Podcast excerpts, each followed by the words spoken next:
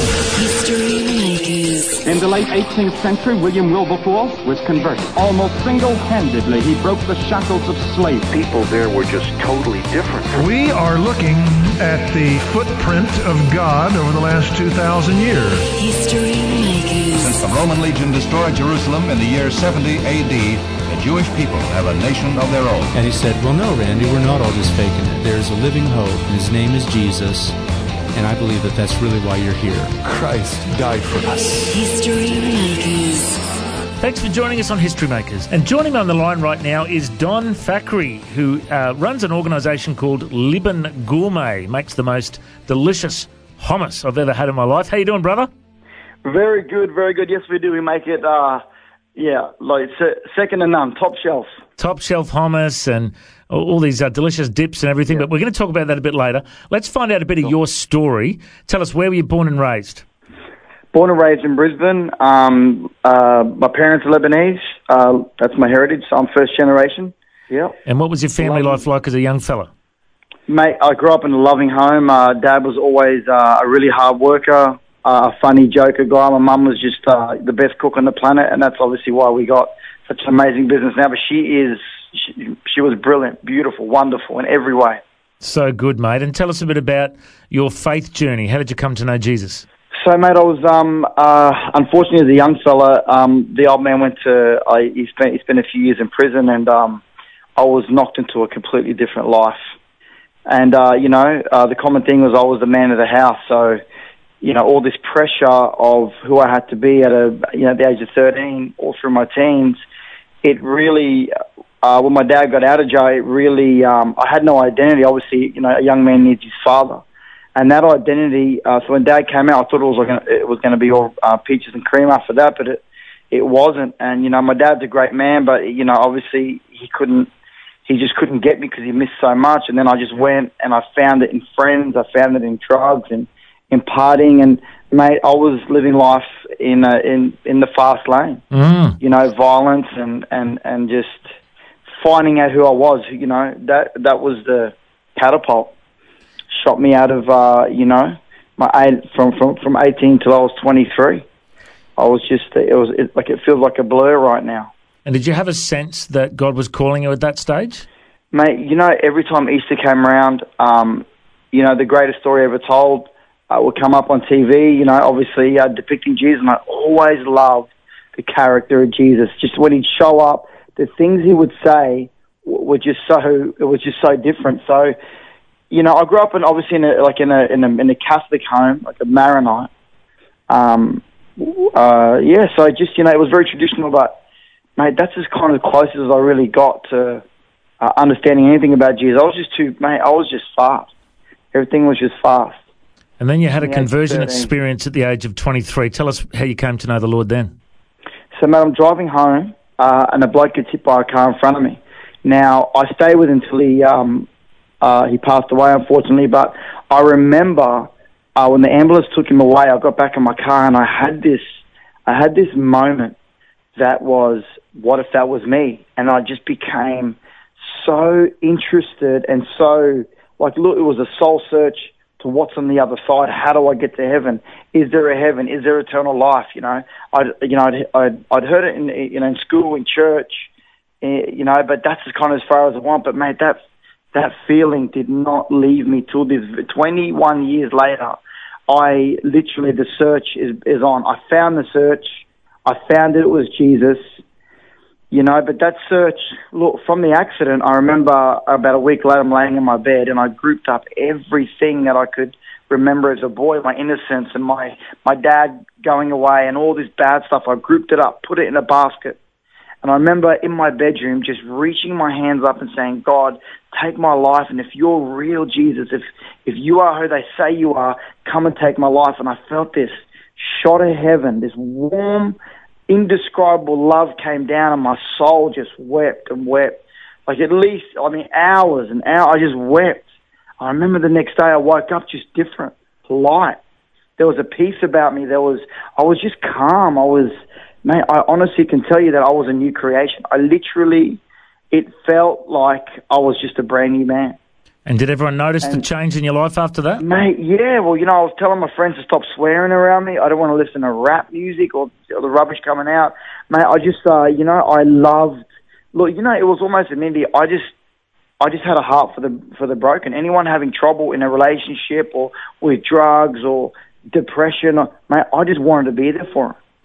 And it hasn't changed at all, Matt. Not, well, not even, not even in the slightest. I'm the guy, I'm the AMPM. That's what my family calls me, the AMPM.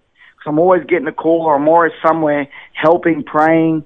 You know, just I just love to give the hurting a hug, mate. You know. And tell us about your church experience after being raised Catholic. Uh, and then having this encounter with the Lord at 23, what, what did you? What was it like when you first started going to church then? Well, mate, you know, uh, it, it just look. I heard a preacher by the name of David Hogan. His ministry, he was in the jungles of Mexico, really raw, and I love that. You know, I grew up in the in the uh, in the in the boxing in the boxing world, so I like rough and tough. You know, I like that the backbone of a man, and this guy's backbone was totally relying on Jesus.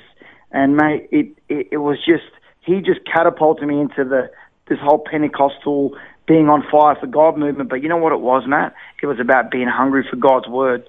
So I'm watching this guy who's a recipient of God's word. You know, Jesus calls himself the Most High because you can't get any higher. And honestly, all these people doing drugs out there. If you try Jesus and you get that dose of joy in your car, in the mate, wherever you are, bedroom. I mean, you can be anywhere and God can just brush past you, and that is a high like nothing else. And church, still to this day, gives me that high. It gives me that that get go, that energy that I cannot and will never be able to get anywhere else. And tell us a bit about your uh, love for boxing. I know you've been very involved in that, and you, you're a personal trainer as well. Is that what you do? Mate, I train professional fighters. I'm the assistant uh, uh, trainer to uh, the understudy to Paul, Paul Hurricane Briggs, who um, Paul's one of the first guys to bring Thai boxing to Australia, one of the first and youngest world Muay Thai champions. Five years later, um, became uh, the number one ranked uh, light heavyweight in the world. Um, so I, I toured with him, uh, you know, with his Muay Thai fights. I was with him for half his fight. I was with him for half his boxing career. I travelled the world with him, and uh, we're still currently now we train pro fighters together. And you know, I'm involved in um, you know, a couple of boxing clubs that I go and teach classes, and it's uh, it's a really good way to uh, look to obviously to meet people. But it's a really good way to pull people out of the state that they're in of the mundane life, where you get to break their mind down and teach them the art of boxing and break their bodies down as well and get them fit and strong.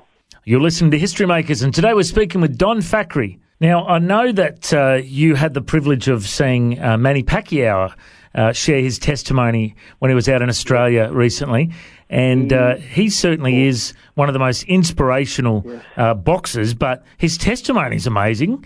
Uh, he had an encounter with the Lord through a dream a number of years ago.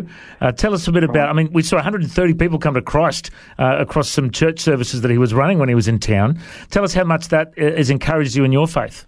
Mate, you know, you know what was like the most amazing statement is that that church service he was holding under his hotel. The most amazing statement was after the fight, Jeff Horn. He'd lost to Jeff Horn.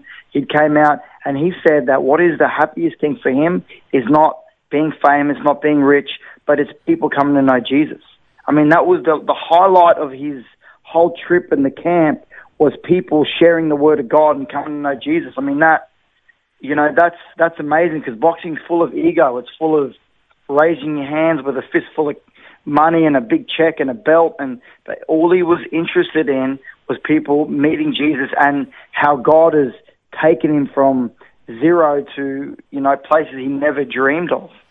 It was just beautiful to see outside, but the humility on Manny Pacquiao is of Moses. Literally, his, like his humility is uh, is literally like Moses. And wasn't it wonderful seeing 10 pastors travelling with him? How do you get that job, eh? Mate, it's uh yeah, look, the Phillies like uh they love hanging out together, I tell you that. I mean he brought about 150 people over with him on the plane. There was like 60, 70 rooms or something booked. Uh, he's just such a generous giving man, I tell you. And mate, I understand that you have really had a chance to minister to people who, you know, might have been, you know, in the bikie scene or, you know, in the drug scene, and you've seen a number of people set free from addictions. Tell us a bit about your heart for that kind of ministry.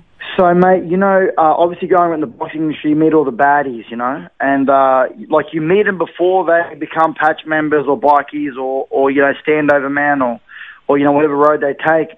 And when you meet them before it and they become that, they still see you as the old guy that you knew. So I've been very fortunate to have these relationships with them and obviously their friends that I get to talk to these guys, and most of them are fatherless. Most of them are dealing with addiction. Most of them are dealing with, you know, with quick money and all these things that, mate, I don't know, God has just sent them my way. Now, one particular young man um, was addicted to ice, six years. And you know, he, you know, look, we we met up. I encouraged him, but I just said, mate, let me pray for you. This guy's unchurched, wasn't interested in church or anything else. I prayed for him, mate. God broke his literally. It was a war for his soul in that meeting, but God broke his heart and revealed Himself to him in one prayer. And one hour, mate, one hour of crying, kicking, and screaming. He came out of that an absolute new man. And look, it's been a couple of years now, and he is on fire for Jesus, literally. Cannot get enough for church, can't get enough of reading the word, can't get enough of helping people. I mean, it's a total change from one prayer. I mean, that's that's God being extremely interested in you know in our lives and changing our lives. And I know that you've really got a passion not just to see people set free from their addictions, but to see them grow in their faith and become true disciples. What do you think the difference is between just a convert and a disciple? Well, mate, a disciple realizes, you know, who they are in Christ Jesus, that, that, you know, first and foremost, that Jesus loves them. And, you know, every, everybody and anybody that knows that, you just want to share that. You want to, you want to walk in the principles of God. You know, you want to walk with that, with that moral standard of how Jesus wants you to live. And to be honest with you, mate, you, you, that's when you become a real man. And then when you become that real man that God's developing, you become a disciple of, of, of others, a teacher. That's what a disciple is. Mm. You get to teach others. And that, you know, honestly, you don't have to go to them. They're drawn to you. You know, in, in look in my sporting, in my in my in my boxing world and my business world, you know, people are just drawn to that character. And I know another big thing that you're uh, you're passionate about is, you know, the Bible says our body is a temple of the Holy Spirit. We've got to look after our bodies, and obviously, in the industry you're in, you've got to stay fit. Uh, but just speak to that for a minute. You know, people might be listening and thinking, you know what, I really need to honour God with my body. Um, what's what's some practical ways we can, uh, you know, get into shape for the Lord? Well, mate, you know, like I'm, uh, I'm used to prepping fighters to go fight, you know, for, for, for titles to the very common person that just want to get fit, the best way to get fit to any listener out there is just to is just to get up and do something. I don't care what it is, get up and do something. If it starts with five minutes, if it starts with removing something out of your cupboard that's creating blockages and you know you shouldn't be having, but you know, just do something. Get up and walk. I think look, I think walking any time of the day is great. Every time people tell me they don't have time, Matt, it I I, I can sit down with them. I can tell you that they have time. At some point, they have time. So it's just basically getting off the couch and just just starting. Just start that five minutes. Forget the 50, 30, one hour. Just start with five minutes. Walk down the end of the street and back. And the next day, do that, like do it twice. And the next day, do the block. And then you'll find that your body takes over and, and just starts to energize and you'll start feeling good. And by the way, the ultimate antidepressant in this country, because one out of, I think one out of 10 people in this country suffer from antidepressant is exercise it is a, is a true antidepressant. Mm. So important uh, that we, uh, you know, get into shape. I actually felt the Lord challenge me as I get older now uh, that, you know, if I'm going to still have my youthful exuberance and energy, I've got to stay in shape. I've got to be ready and equipped for wherever the Lord sends me. Uh, but uh, you know, the Bible the Bible tells us that uh, physical training is of some value, but spiritual training for godliness is something we Amen. should pursue. Tell us a bit about your personal regime with the Lord. Do you uh, do daily devotions? Do you read through the Bible in a year? Do you what, do you set aside time to pray? What, what do you do in your personal time with the Lord? You know, you're a busy man. How do you set aside time for the Lord? Mate, you know, uh, Billy Graham's daily devotional is my is my early start without fail. Um, the Bible projects uh, is uh, is is the Bible and animation. I listen to that. Look, I'm really really diverse, Matt. Like I love I love it all, but I do this thing where I call surround sound. I surround sound my life with the word. So if I get in the car, there's worship in the word. If I'm waking up first thing in the morning, there's worship in the word beside me. So there's always, all I really got to do is press button or turn a page. You know, so, so look, at work, I've got the, you know, I've got the Bible at work. I've got the Bible beside my bed. I've got the Bible in my car, whether audio or, you know, whether, um, um, you know, in paper. So to be honest with you, all believers out there just need to surround their life with the Word of God. All right, mate. Before we wrap it up, what's your favourite Bible verse, eh? Jeremiah 29, 11 and 12, mate. Go for it. What does it I say? know the thoughts and plans I have for you, says the Lord. Plans not to harm you, but to give you a hope in the future. That's good And news, you will eh? call to me and I will answer you. I love it, mate. I, I've hung on to that, Matt, like like no tomorrow. Like I have never ever let that down, let it go, and it's proven itself. You know, on my third business now, married with two kids, and I, it, it's all from that scripture. I just would just yell it out, scream it out. God, I believe that you that you have a hope. You know, that that you are my hope, and you have a future for me. Mm, wonderful. Amen. Well, Don, it's been great to talk with you today. I reckon you're a history maker. Thanks for joining us. You're a champion, Matt. Love you, mate. God bless you. Thanks for joining us on History Makers. If you'd like to listen to this interview again, just go to historymakers.tv. There you'll find links to Facebook, Twitter, and Instagram. You can subscribe to our iTunes podcast or check out our YouTube clips. And you can find out about History Makers TV. We are a faith based ministry and we appreciate every donation. You know, the vision of History Makers is to share the good news of Jesus Christ to the nations of the world. If you'd like to partner with us, send us an email info at historymakersradio.com. God bless you. Have an awesome day. I'm Matt Prater, and why don't you go and make history? History Makers. History Makers is proudly sponsored by Bible League, who serve the local church and other partners around the world by providing Bibles, scripture materials, and training to help people meet Jesus. They provide God's Word to a lost and needy world. Bible League plants Bibles in prisons, among persecuted Christians, and in poor nations, bringing the love and light of Christ into many people's lives around the world. Make history today by joining our friends at Bible League and planting a Bible that will help someone meet Jesus. Go to bl.org.au. Station sponsor